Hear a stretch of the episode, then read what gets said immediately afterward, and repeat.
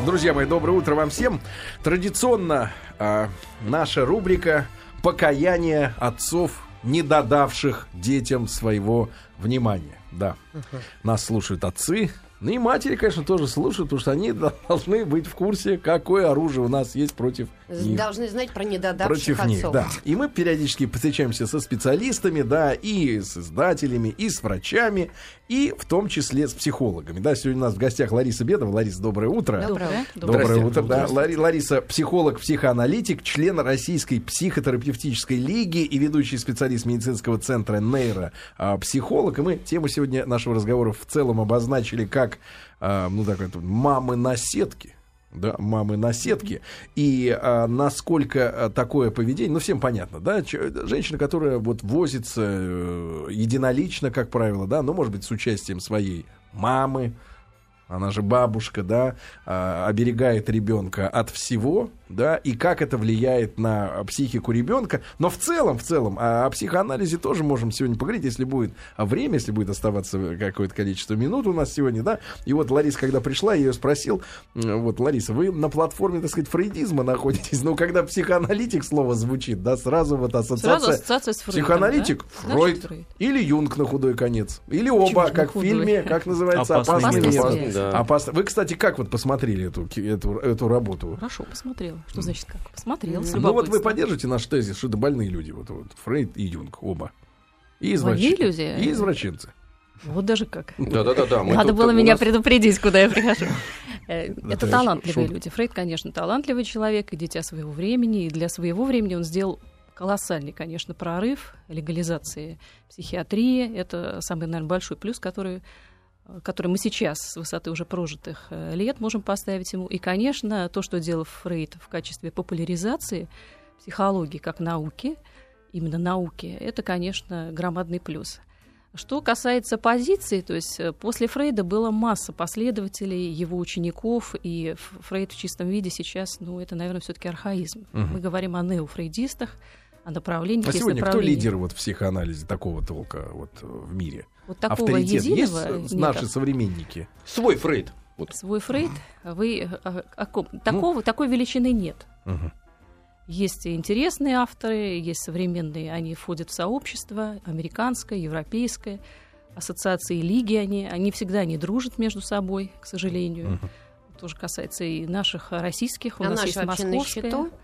Наши на счету психологи, да. От России Фрейд, кстати, очень много ждал от российских последователей своих, что они, он с любопытством смотрел на Россию и думал, что здесь будет какой-то очень уникальный опыт, потому что интересный этнос, как его называл Фрейд, и здесь могут быть какие-то интересные идеи. Мгм. Ну, как-то вот, к сожалению, да, та историческая реальность, которая Ну была, да. не позволила развиться. Ларис, а как наш этнос, кстати, се- сейчас воспринимает э, психоаналитиков как класс мед- медицинских специалистов? Потому что мы всегда говорим, что это, это чистая американская история, да? По-разному А, воспринимать. Сейчас это больше звучит как европейская история, потому Мгм. что европейская школа психоанализа во Франции очень сильна, а в Италии, и там действительно очень много толковых, интересных работ, и люди, которые популяризируют психоанализ, они являются очень хорошими специалистами. Там есть чему поучиться, их работа очень интересная, уникальная, Мгм. но отношения разные. То есть есть и любопытство, есть и категорическое нет. Ларис, а если бытовым э, языком объяснить слушателям, вот, э, ну, вряд ли, конечно, кто-то не слышал Мгм. еще слово психоаналитик, да, но задача какова, да, вот у э, специалиста в диалоге? Психоанализ это метод. Да, Он рождался как метод. Поэтому работа психоаналитика, она направлена на более глубокое изучение, бессознательных мотивов. Мгм. Вот в этом был ключевой метод. Поэтому до того занимались воспитанием да, детей. А вот причинную, следственную связь, то есть Мгм. почему так происходит, занимается в глубинном. Либо сейчас направление, чтобы сгладить психоанализ, говорят, глубинные психологи, ну, по сути, это психоанализ, да. Либо э, психоанализ. в То есть психоанализ говорит о том, что, а, ну вот как с вашей точки зрения специалиста в этой области, да, насколько де- действия, да, позиция, поступки человека определяются бессознательными причинами, да, насколько мы в этом смысле такие программи- запрограммированные, да, с какими-то событиями в Вот своей она- психоанализ как раз отвечает на эти вопросы, что ваши действия, они как раз причинно обусловлены тем или иным процессом, Любые. который идет у вас. Фактически любые. То есть мы Но робот. То, что касается Но мы за- нашей мы темы, да, да. воспитания, Мы за- фактически, да. Мы зависимы, да? Мы зависимы. Но мы говорим сегодня в том числе и о детстве, да, вернее, в- большей степени о детстве, когда, наверное, эти вот бессознательные вещи и в голову всаживаются, правильно? Правильно, да? все мы родом из детства, поэт- поэтому, когда мы вырастаем и становимся родителями, мы несем программу своих родителей или своих детских комплексов, которые пытаемся реализовать уже будучи родителями. Лариса, а тут вот один Да. нюанс. Смотрите, это заложено уже, э, когда ребенок рождается, там 3-4 года он начинает как-то проявляться, или это приобретенное все-таки? Потому что если Что это именно? заложено, как Сереж говорит, вот роботы, ну что его исправлять? Робот на что же исправлять? Он я, сломается я, Лёш, там. не так сказал. Не то, что заложено, заложены вещами, э, которые становятся вот этим самым бессознательным, да, но в ранние годы, да, ве- вещи. Инструкция. Мгм. Инструкции, да. А, а, Ларис, а вот э, все- каждый родитель же подмечает, что ребенок даже уже там в 2-3 года, да, ты смотришь э, на него, и э, часто можно услышать такую фразу, у кого-то этого набрался. Вроде таких не было в семье, да? Ты видишь личность, ты видишь уже человека с какими-то фишками, приколами, да, а, методы выхода из каких-то ситуаций, пускай какие-то простенькие, но ты смотришь, а я бы так не сделал, да, и а, по-другому, и хитрость есть уже появляется у человека, и такое логическое мышление, еще говорить не может, а уже хитрый, да, вот эти вот, вот все вещи. Неужели в 2-3 года, в один год человек может набираться у своих воспитателей каких-то вещей, да, или все-таки вот есть какие-то генетические Ну, истории? 2-3 года вряд ли воспитателей. В 2-3 года он э, берет картину восприятия мира и поведения все-таки от инстинктивных драйвов, от матери. Мгм. То есть какова была мать, такая есть и тенденция у ребенка. А уже постарше, конечно, роль играет воспитатель. Хорошо, и тогда а вот- вопрос, откуда ты набрался, идет э, адрес уже идет детский сад или там куда социальный. А вот такой вопрос. Когда ты растешь, когда ты там в кругу всяких, всяческих разных запретов, ты растешь и понимаешь, что вот когда у меня будут дети, я, по крайней мере, по себе, я такой не буду строгой. Да, да. Я буду отпускать и туда, и сюда, но в конечном итоге, когда вырастают твои дети, ты ведешь себя точно так же. Виктория сейчас кается, у нее 16 Нет, лет, я дочери просто говорю, это не только я каюсь. Мы разговаривали и с ребятами нашими, которые, у которых дети подрастают. И точно так же никто никого там не отпускает, точно так же ставят Да, в какие-то в заградительные чем причина, барьеры. давайте скажем точнее, в чем причины а, вот, м, трудностей а, у родителей почувствовать ребенка личностью, да, свободной? Вот, может быть, так, так, достаточно такой широкий пласт, наверное, вопро- п- проблемы. Но, тем не менее, действительно, когда а, ты, не- ты начинаешь вот дикта- диктаторские, да, какие-то ф- Да нет, ну это, вещи, это, мне да? кажется, со всеми так. Ну, я не говорю, что у кого-то... Нет, не со всеми. Воспитательные тенденции, они идут по разным моментам. Ни в коем случае, как мои родители, я не буду поступать. Я делаю так же, как мои родители вдруг обнаруживаются, да, или я изобретаю некий третий путь, ну, как вот симбиоз того и другого. Чаще всего мы скатываемся на программу семейных мифов, Родительскую. да. И мы это констатируем. И здесь нет никакой другой работы, кроме как анализа, осознания этих причин, понимания их, и если есть возможность, то исправление, если они ведут к деструкции. Вот в качестве примера вы взяли, конечно, мамы на сетке. Это замечательная тема, потому что это, конечно, патология воспитания, и она хорошим результатам вас не приведет. Ну хорошо, а, эта тема вырастает из, наших, из нашей сегодняшней действительности. Как не быть наседкой? Когда с экранов телевизоров, когда пропадают дети, когда происходит, э, что не, там не история, то обязательно вляпался, там кто-то куда-то изнасиловал, убили, что-то еще. Как в этой нашей действительности не быть наседкой? И насколько массовое вот явление, когда мать вот э, такая вот... К сожалению, не демократ, да? что массовый, достаточно широкий характер это носит. А Вы все-таки сводите две причины, о чем я все время толкую родителям. Одно дело это мы должны все-таки как родители ответственно относиться и минимизировать все риски, какие есть относительно наших детей. А другое дело это психологический настрой. Это я раскрываю вот этот психологический зонд и пытаюсь вот просто окружить своей любовью как вакуум своего ребенка. То, что вы рассказываете примеры, они все-таки связаны, да, это с риском, социальным риском, о том, что вы контролируете, где ваш ребенок, во сколько он приходит, с кем он находится, да, это реальность. А вот то, что вы не разрешаете ему делать какие-то объективные вещи, ну, классический пример, да, пять лет мама докармливает ребенка. Вопрос, зачем вы это делаете?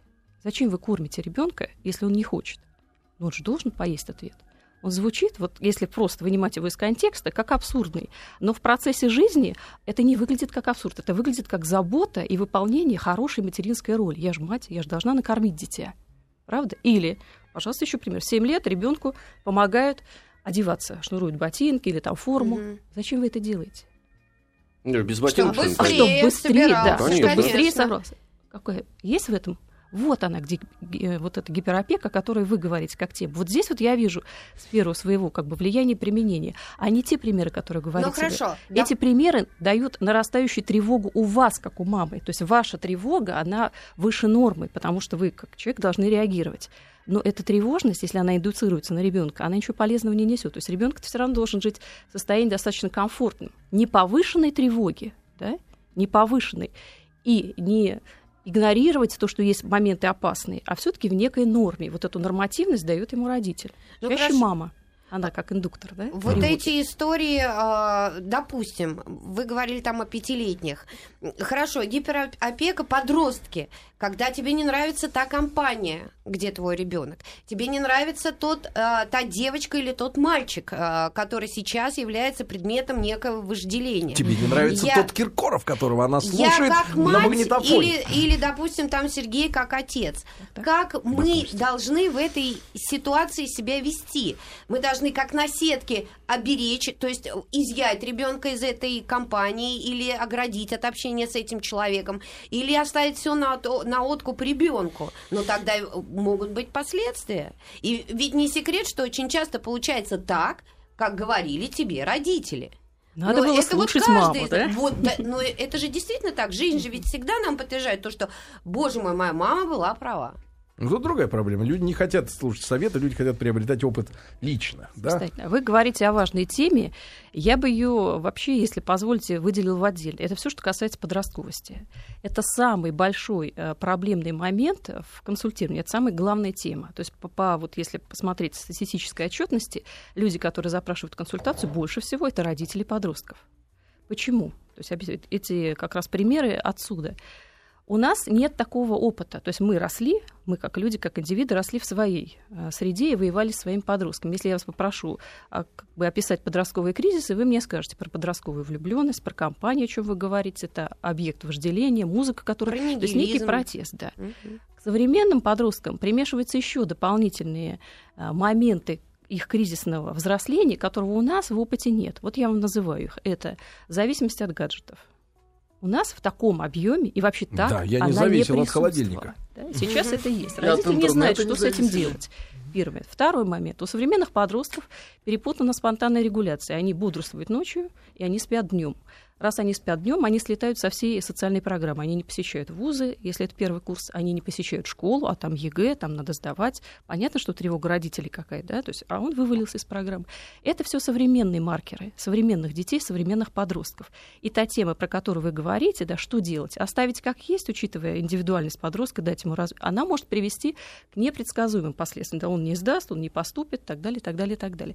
Влиять обязательно. Если вы меня спрашиваете, какими методами, это отдельный, прям отдельный блок. Если хотите, если есть тема интерес, Давайте, можно ли давайте, конечно, говорить конечно. об этом. Потому Конечно, что это, говорю, это настолько популярно. Ну а какими вот методами можно повлиять? Понимать своего ребенка, разговаривать с ним, общаться. А на каком языке Потому что Подростковости, подростковая- подростковости вы запретом вызовете только либо еще больше усугубление этого симптома, потому что в подростковости мы поведенческие реакции рассматриваем как симптомы. Это есть симптомное поведение.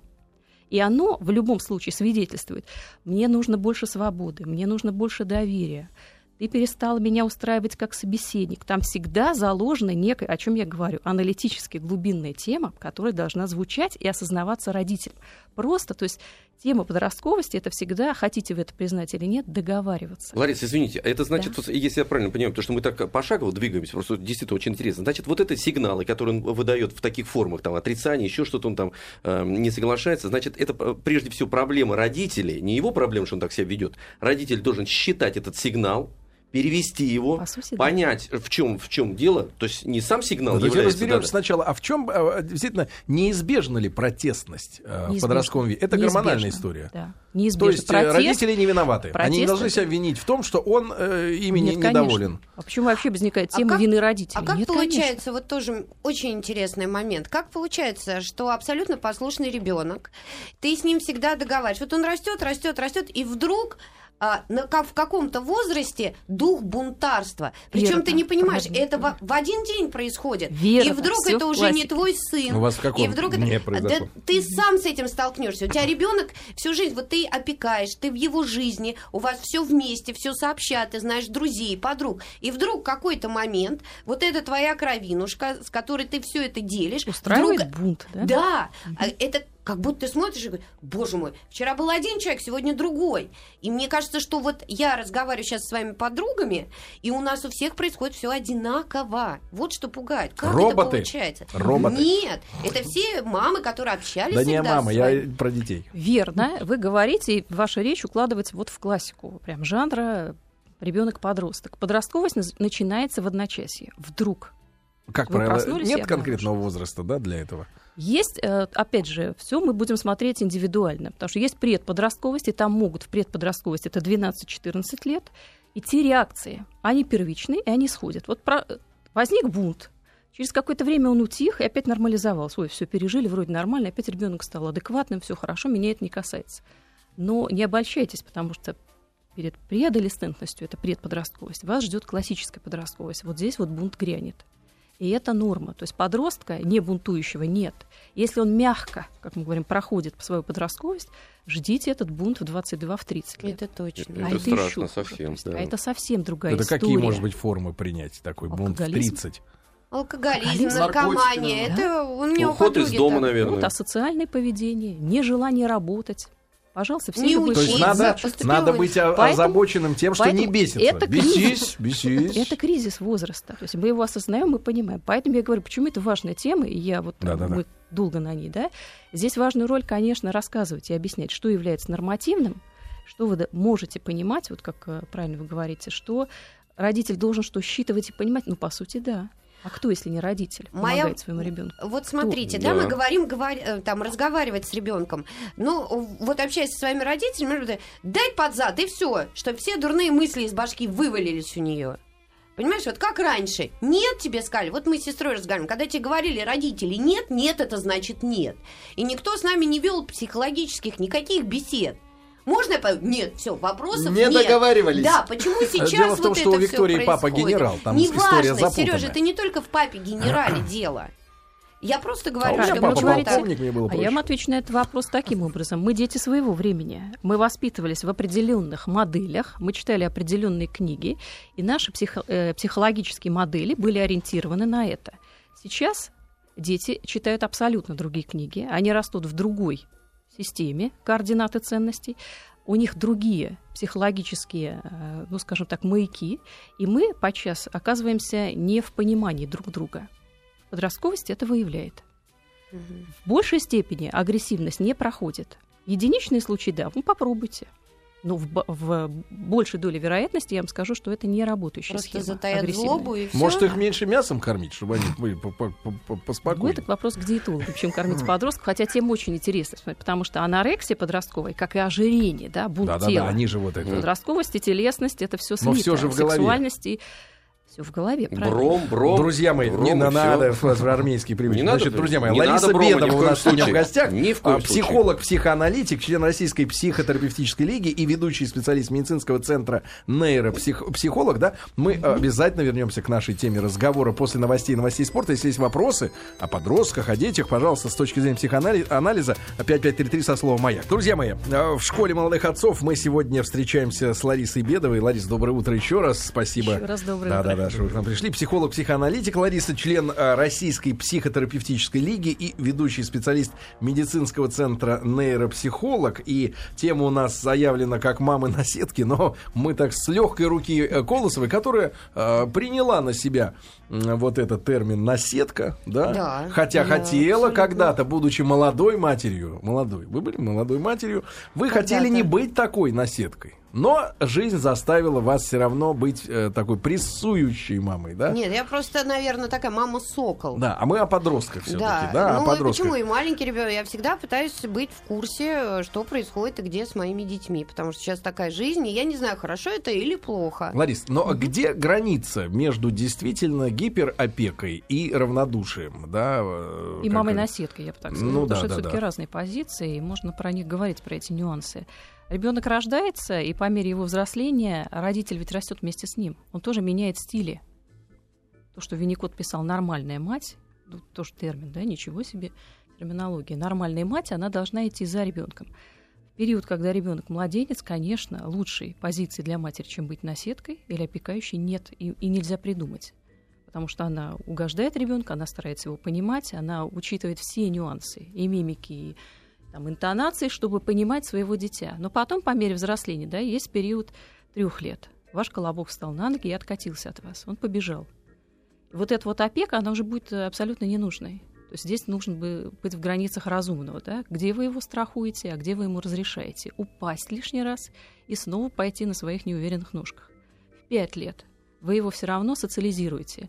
Либо вы отдаете его в детский сад, а то и раньше, да? либо вы его вводите в какой-то развивающий кружок или клуб, он все равно без вас находится некое время – Наседка вы или здесь вынуждены уже? Вот здесь вот начинается. Вот здесь начинается вопрос. Я не хочу, чтобы ребенок от меня отходил, я хочу сама его воспитать, я буду сама его учить.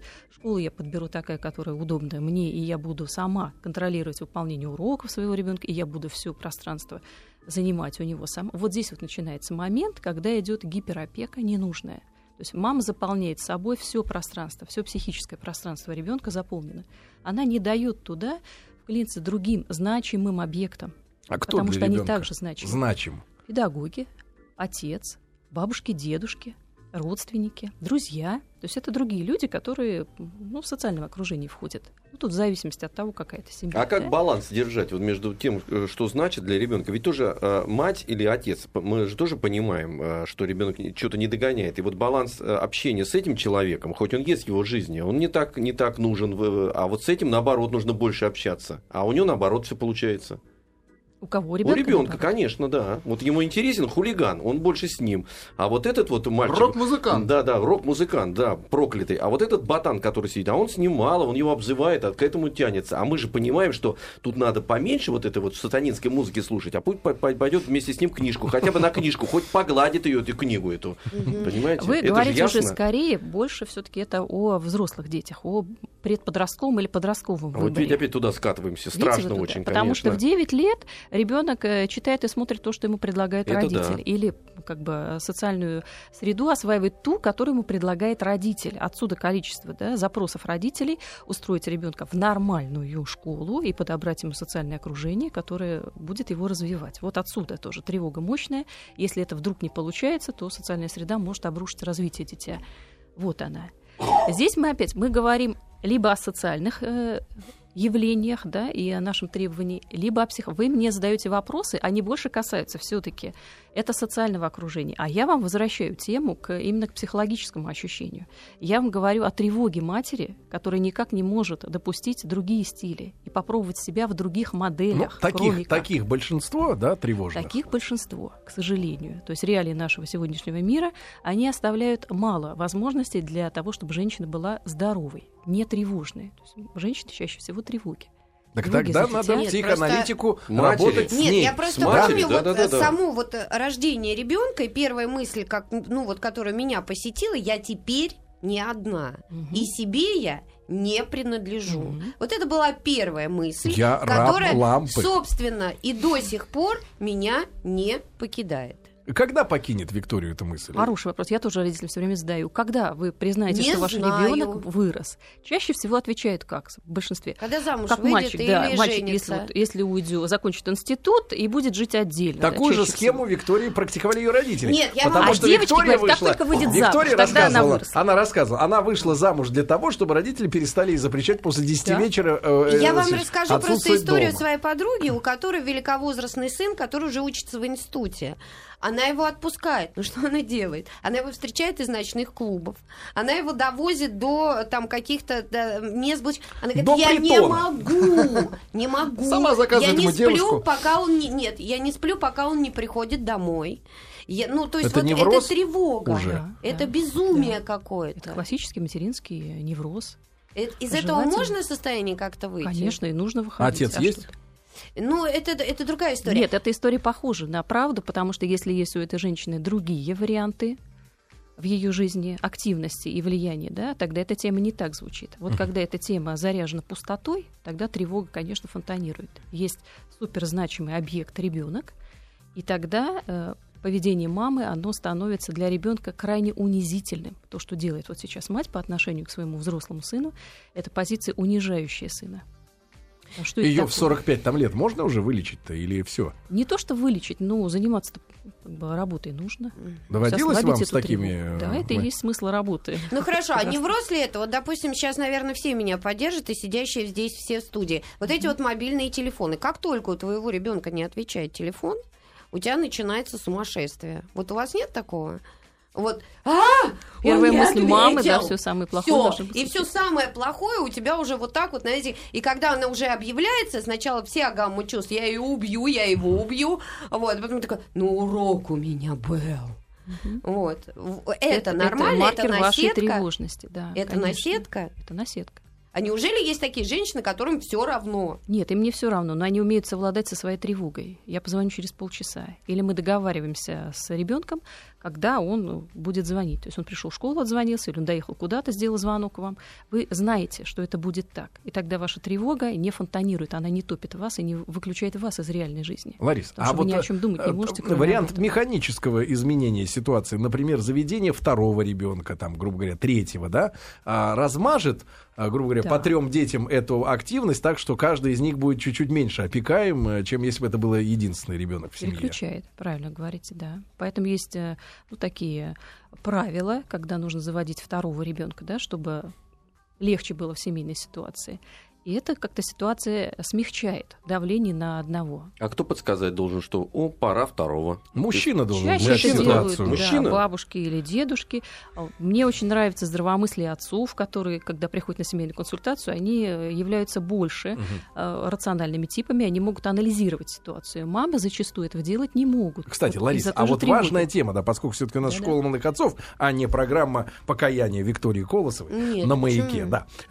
Вот э, история какая? А, отец а, в такой паре, да, не в паре, вернее, в такой семье, где мать наседка, он, как правило, на каком месте находится, а, как себя ощущает? И после рождения ребенка он становится, э, ну, он ощущает дефицит к себе внимания, да, женщина полностью переключается на ребенка. Мужчина обделен? конечно. То есть конечно. вот Колосова, она обделила мужика. Кого я объявила? Ну, Существует так, мужика. так называемая мужика. интровертированная лестница приоритетов. Если на первом месте стоит ребенок, и если мама реализует вот эту гиперфункцию по опеке, то, конечно, все остальные члены, они уже довольствуются остаточным. а как правильно качеством. баланс? Вот, кстати говоря, корневая проблема да, для семей, Задача которые отца заводят... Любить э, женщину и давать ей такой уровень Э, комфортной и благополучной психологической жизни, чтобы тревога ее То есть женщина сбегает в наседке от мужчины, который заби- забил на нее. Ребят, а вот такой может быть отец насед? Вы естественно, да, когда отец говорит, я свою дочь, тот, вот кто дочери, приблизится, вот дочери, убью. Да, да, да, да, да, да. Вот Вы у нас все так говорите. Такой, да, да, да. Вот я вдруг начал экстраполировать на ситуацию, да. Я же понимаю, что вот э, тем что более она. Таков, да? Ну я не таков, я могу к этому приблизиться, в принципе. Я должен это учитывать. Вы как вот, вот сыну вашему 22. Как вы, когда вы поняли, что он может жить самостоятельно? Или вы давно это поняли, с самого начала? Не-не-не, мы достаточно долго э, с ним и беседовали, что есть какие-то проблемы. Самое главное, что мы для себя решили, что обязательно в диалоге находиться. Обязательно вот, в диалоге. Вот, вот это самое главное, да. Отец, а, а потом э, я расслабился, когда он поступил в институт потому что я увидел эти ребята хорошие, там морды такие в ГИТИСе, там, они отличные. И он с утра до ночи там, и я подрасслабился. Но другой вопрос, что сейчас Настя растет, и я понимаю, что тут больше сложностей. Дочке 9. Не-не-не, я 11. 11. Да, но больше сложностей, потому что, потому что она другая, она, мы ее там долюбили, как обычно, знаете, еще бывает. Лешка там это что-то не, не, не, не успели додать, ее долюбили, и поэтому вот эта связь, и тем более девочка, я начинаю уже так повздра, повздрагивать, косичку заплетая, так понимаю, что... Вот вау. как вылечить веселость? Веселкина? Вот скажите нам, пожалуйста. Да и Колосову, кстати, Я могу без шутки да, спросить, да, да. но не, серьезно. серьезно. Как ему помочь э, не так трястись о ребенке, да, сильно? Что значит э, Меньше смотреть криминальные Это же новости? конкретно. Ну, что это значит? конкретно вот ну, мужчины, ну, у них они появится. Вот всегда говорят. Дело в том, что Лера, дочь, переписывается вот с этим пожилым нашим звукорежиссером в, в сетях Нет, просто у нас есть у всех один общий друг, и который там тоже там и, и говорит там вот типа если моя дочь не начнет кто-то звонить, то я его все точно убью, грохну, и я сам выберу вот там своему ребенку там спутника жизни. Вот отличие отцов, э, наседок или там наседов, как вы их называете, да, от женщин в чем? То есть вот тут есть э, некий момент э, достаточно важный. Отцы, как правило, страхуют своих детей от какого-то реального фактора угрозы. Это связано либо с физическим дискомфортом, да, либо с какой-то персоной. Вот они куда тревогу направляют. Обезопасить. А То мать, есть их а мать функция, она выдумывает? более, ну, скажем так, оправдана, что ли. Мгм. То есть они э, зациклены на безопасности. Реалистично более. У матерей это ну настолько бессознательно фантазийно. То, есть есть она она, не знает от чего. Да. да? То есть вот как с телефонным звонком, да? Мы не знаем, случилось, но мы придумали, что что-то Мгм. непременно должно случиться. Поэтому отцы все-таки, они, ну, ну, скажем, они Реалисты более такие. реалистичны, Мгм. что ли. Да? Поэтому работать с ними достаточно легко. То есть осознавание страха, если он иррациональный и влияет на вашу жизнь, мы можем объяснить, кого конкретно вы имеете в виду, является ли это угроза сексуального свойства, когда она будет позволена. То есть А женщина э, не А способна вот женщине остановиться сложнее. в этом, да? То есть сначала Сама. мы гасим уровень тревожности, который очень сильный, да, и только потом начинаем с ней работу Ну вот мужчина прислал смс-сообщение. Я ращу сына один. Как дать больше ему женских чувств и перестать думать, что он дитё, ему 13? Вот мужчина один, насед, я так понимаю. Ну, а какие варианты? Нет, мамы. Нет вариантов, и в этой системе, когда мужчина воспитывает ребенка одного, да, кстати, вот пол ребенка не указан, мальчик или девочка? Мальчик. Мальчик. Ему и не надо быть э, больше черт давать. Он должен давать те черты, которые он может дать сам, как, как отец.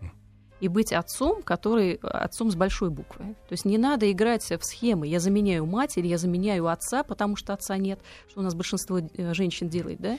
Друзья Здесь мои, начинается метание. Друзья мои, необъятная тема э, сегодня у нас затронута. Ну и как все настоящее необъятное. Лариса Бедова у нас сегодня в гостях, ведущий специалист медицинского центра нейропсихолог, психолог-аналитик.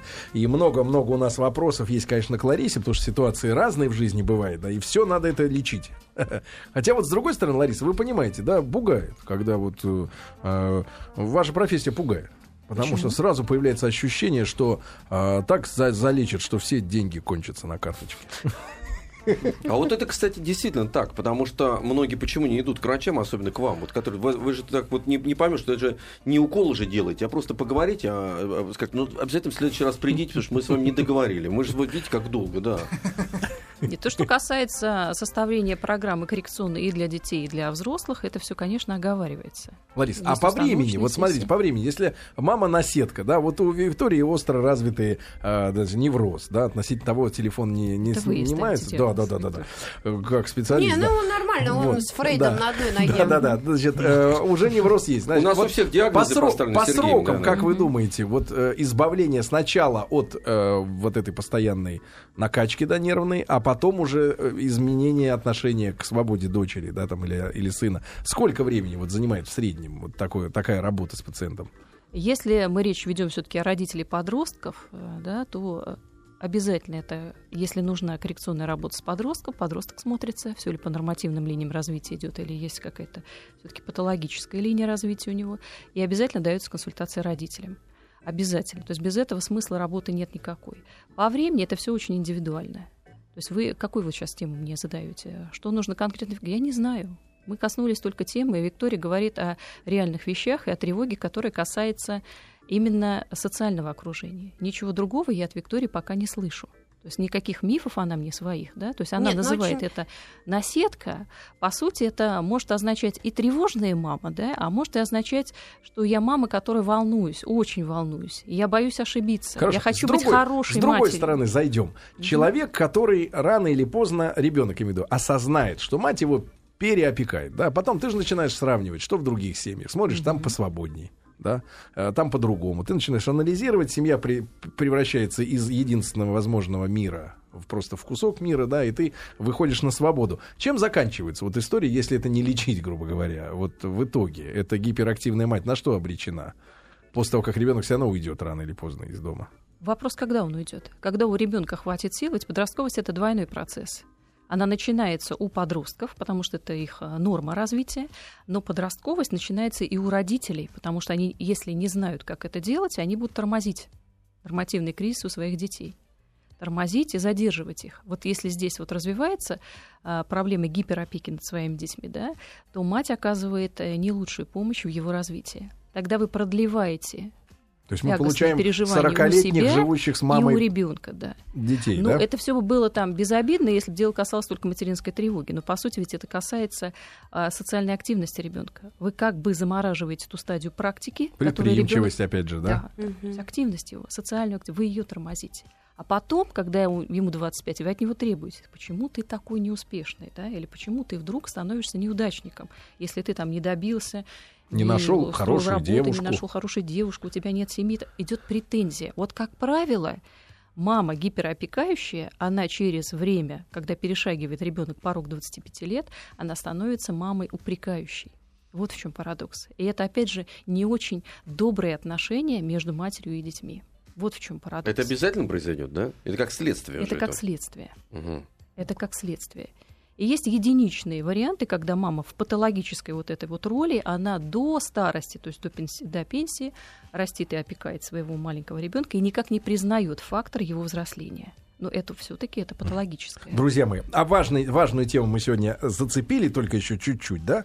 А, мамы на сетке вроде звучало так мирно и так заботливо, да, по-домашнему, так тепло, но, оказывается, опасная история. Лариса Бедова у нас сегодня была в гостях, психолог-психоаналитик, ведущий специалист медицинского центра а, нейропсихолог. Лариса, спасибо вам огромное. Спасибо, спасибо, спасибо, спасибо вам огромное, да. Ребят, хорошего вам э, дня.